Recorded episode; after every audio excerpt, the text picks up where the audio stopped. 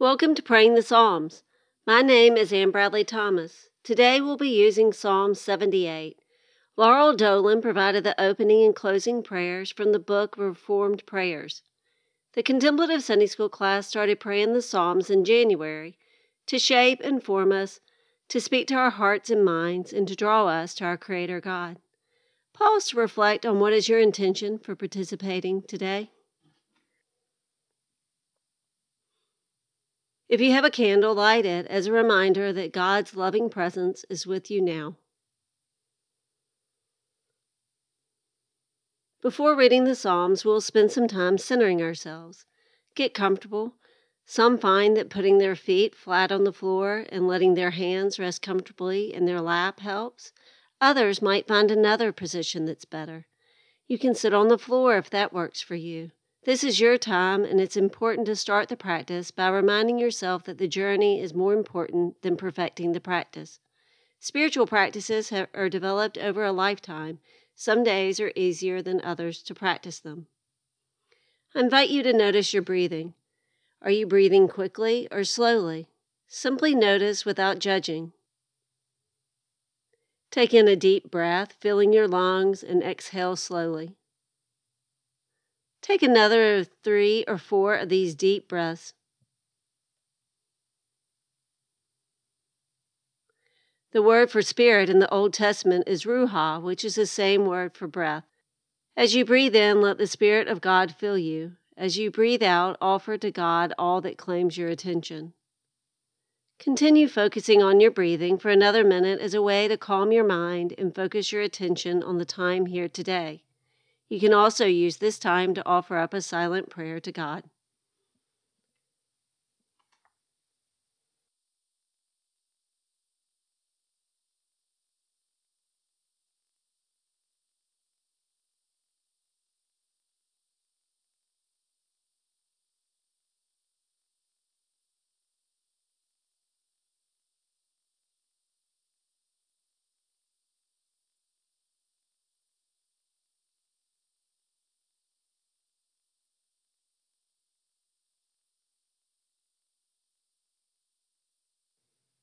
Psalm 78 is a long psalm, so we will read through it twice with a few minutes of silence after each reading. During silence, it's normal to have distracting thoughts. When you become aware that you're distracted, you can simply note that you're distracted and return your attention to God. Use a centering word like Jesus and say it silently to bring your focus back to prayer, or focus on your breathing. Remember to have an attitude of non judgment towards yourself and your thoughts. Eugene Peterson, in his book, Answering God, says that prayer begins as the most spontaneous of acts pain, gratitude, and anger. But prayer matures into the practice of memory. Prayer is the intensification of life. The Psalms teach us to pray by immersing us in the streams of life as it comes to us, wet and wild. Psalm 78 is the story of God's great deeds and his people's faithlessness. It was composed to be used at a major festival. As you listen, imagine you're listening to an opening speaker who's setting the theme of a conference by reciting the history of that group at the beginning of the day. As you listen, remember you're not re- listening for knowledge. You are listening to hear God's voice speaking to you. Be aware of an image or insight that strikes you as you listen. Ask yourself, how is God speaking to me in this text right now? Before reading Eugene Peterson's translation from the message of Psalm 78, I will open us in prayer by Edward Thurneysen. Lord Jesus, we want to be people who watch, who expect your coming. We want to grow in you, to be among those in whom the power of your hope is at work and who confess you in word and deed. Awaken us, Lord. Do not let us sleep. You speak your powerful word always anew through the ages. Give us ears to hear. Amen. Listen, dear friends, to God's truth. Bend your ear to what I tell you. I'm chewing on the morsels of the proverb. I'll let you in on the sweet old truth. Stories we heard from our fathers, counsels we learned from our mother's knee. We're not keeping this to ourselves, we're passing it along to the next generation. God's fame and fortune, the marvelous things he has done. He planted a witness in Jacob, set his word firmly in Israel, then commanded our parents to teach it to their children so the next generation would know, and all the generations to come, know the truth and tell the stories to their children, can trust in God. Never forget the works of God, but keep his commandments to the letter. Heaven forbid they should be like their parents, bullheaded and bad, fickle and faithless bunch who never stayed true to God. The Ephraimites, armed to the teeth, ran off with the battle began. They were cowards to God's covenant, refused to walk by his word. They forgot what he had done, marvels he had done right before their eyes. He performed miracles in plain sight of their parents in Egypt. Out of the fields of Zoan, he split the sea, they walked right through it. He piled the waters to the right and the left. He led them by day with a cloud, led them all the night long with a fiery torch. He split rocks in the wilderness, gave them all that they could drink from underground springs. He made creeks flow out of sheer rock, and water poured out like a river. All they did was sin even more, rebel in the deserts against the high God. They tried to get their own way with God, clamoring for favors, for special attention. They whined like spoiled children. Why can't God give us a decent meal in this desert? Sure, he struck the rock and the water flowed, creeks cascaded from the rock. But how about some fresh baked bread? How about a nice cut of meat? When God heard that, he was furious. His anger flared against Jacob. He lost his temper with Israel. It was clear they didn't believe God, had no intention of trusting in his help. But God helped them anyway. He commanded the clouds and gave orders that opened the gates of heaven. He rained down showers of manna to eat. He gave them the bread of heaven. They ate the bread of the mighty angels. He sent them all the food they could eat. He let east winds break loose from the sky. He gave a strong push to the south wind. This time it was the birds that rained down, succulent birds, an abundance of birds. He aimed them right for the center of their camp. All around their tents there were birds. They ate and had their fill. He handed them everything they craved on a platter. But their greed knew no bounds. They stuffed their mouths with more and more. Finally, God was fed up. His anger erupted. He cut down their brightest and best. He laid low Israel's finest young men. And can you believe it? They kept right on sinning, all those wonders, and they still wouldn't believe. So their lives dribbled off to nothing, nothing to show for their lives but a ghost town. When he cut them down, they came running for help. They turned and pled for mercy. He gave, they gave witness that God was their rock, that the high God was their Redeemer. But they didn't mean a word of it. They lied through their teeth the whole time.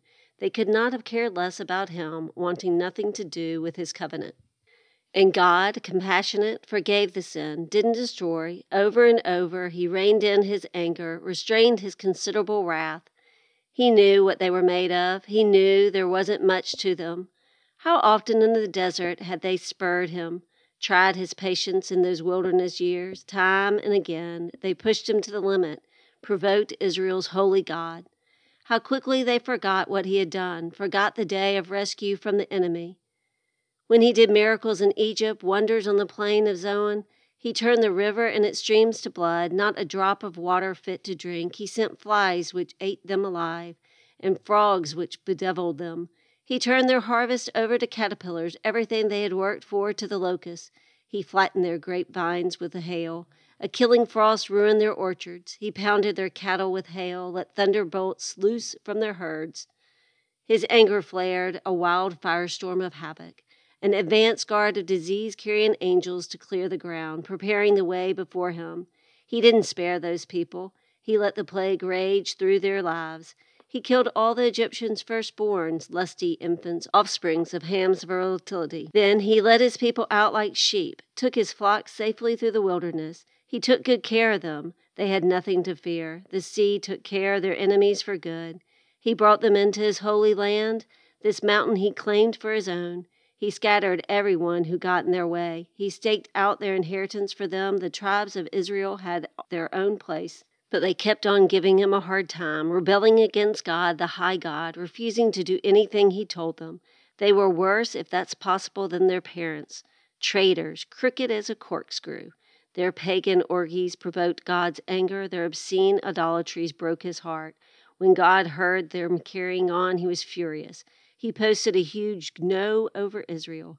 He walked off and left Shiloh empty, abandoning the shrine where he had met with Israel. He left his pride and joy go to the dogs, turned his back on the pride of his life. He turned them loose on the fields of battle. Angry, he let them fend for themselves. Their young men went to war and never came back. Their young women waited in vain. Their priests were massacred, and their widows never shed a tear. Suddenly, the Lord was up on his feet like someone roused from a deep sleep, shouting like a drunken warrior. He hit his enemies hard, sending them running, yelping, not daring to look back. He disqualified Joseph as leader, told Ephraim he didn't have what it takes. He chose the tribe of Judah instead, Mount Zion, which he loved so much.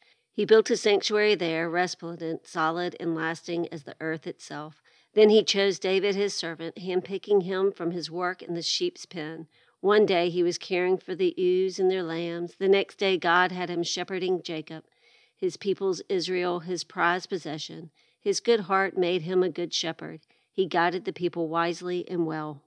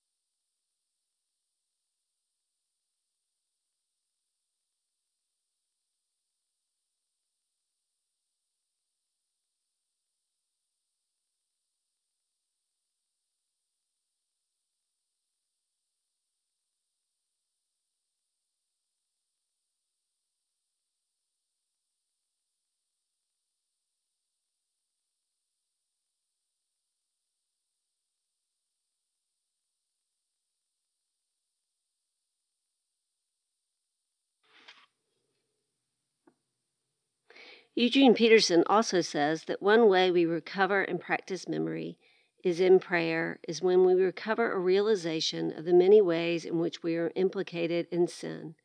As humans, we pretend that we're better than we are. We deny the evidence of sin.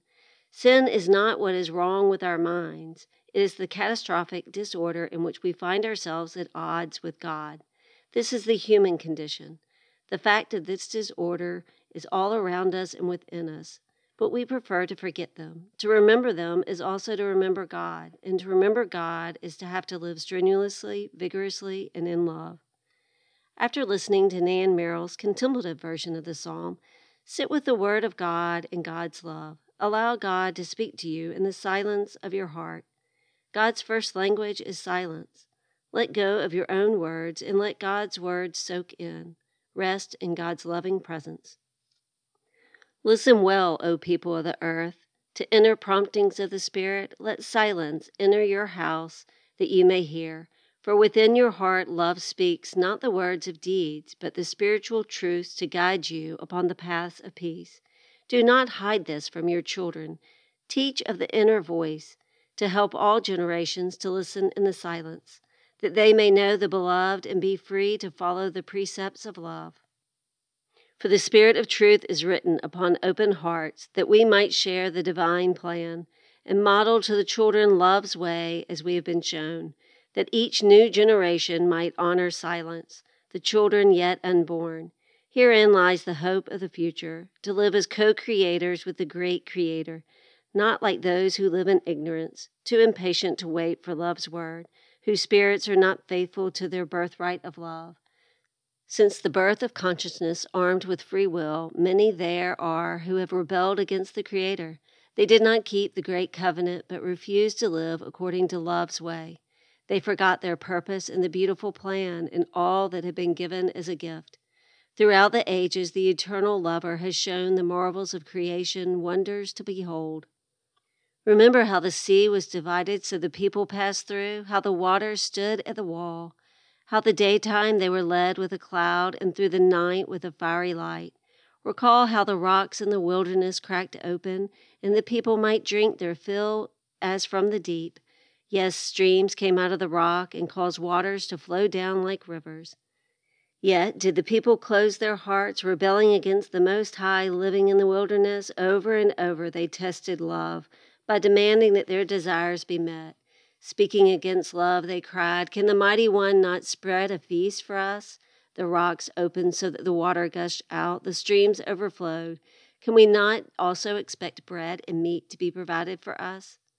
Did they not know how their rebellion separated them from the source of all that is? How often the people lost faith on the journey, not trusting in the saving power of the beloved. Even so, their complaints were answered with compassion, and the doors to heaven opened, raining down their substance, the very grain of heaven.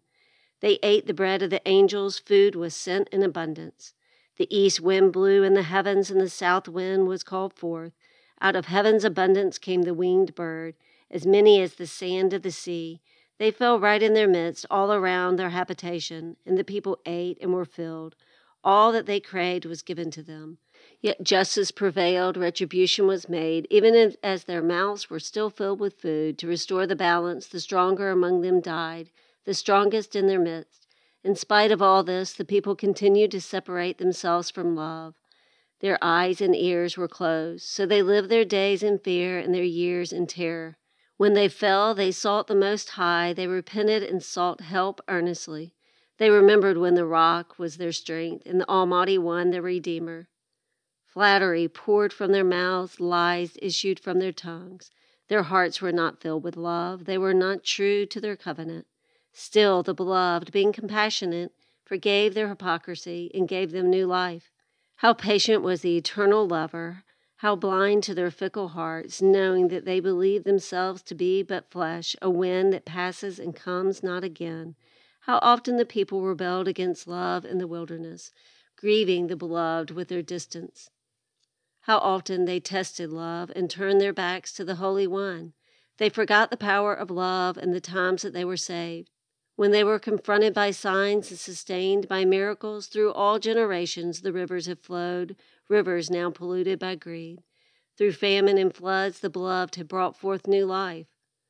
All through the ages, the earth has yielded its bountiful harvest, yet valleys and mountains, forests and fields have been misused.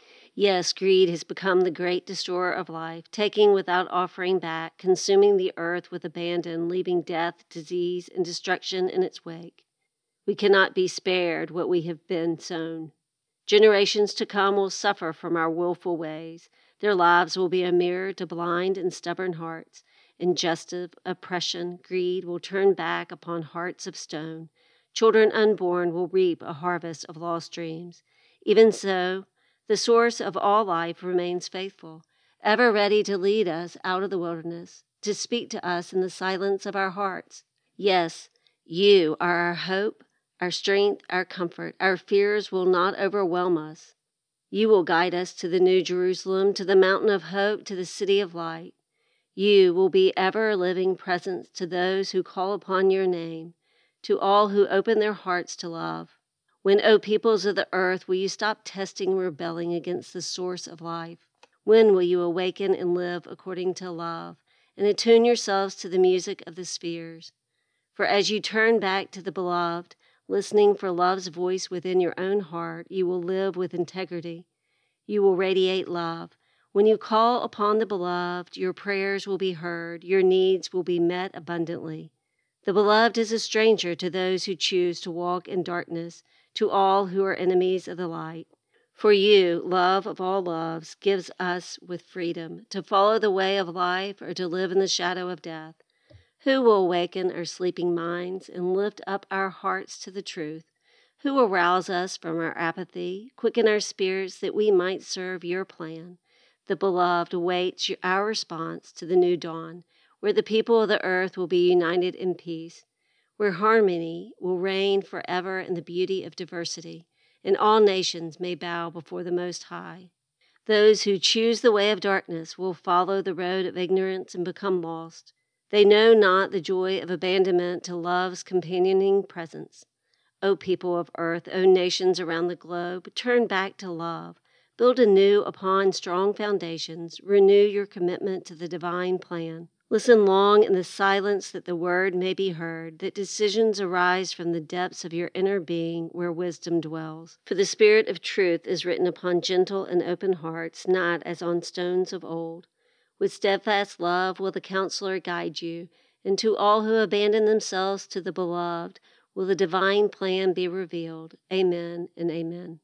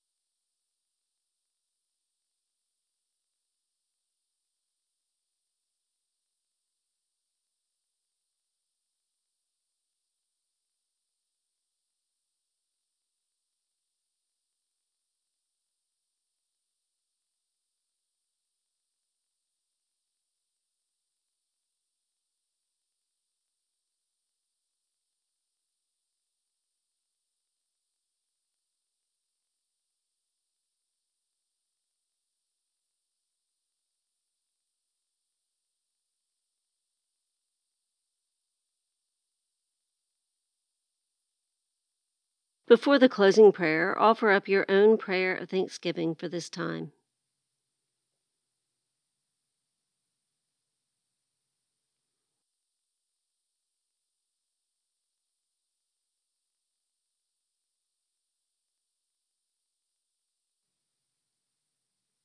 O God, who has greatly loved us and mercifully redeemed us, Give us grace that in everything we may yield ourselves, our wills, our works, a continual thank offering into Thee, through Jesus Christ our Lord. Amen.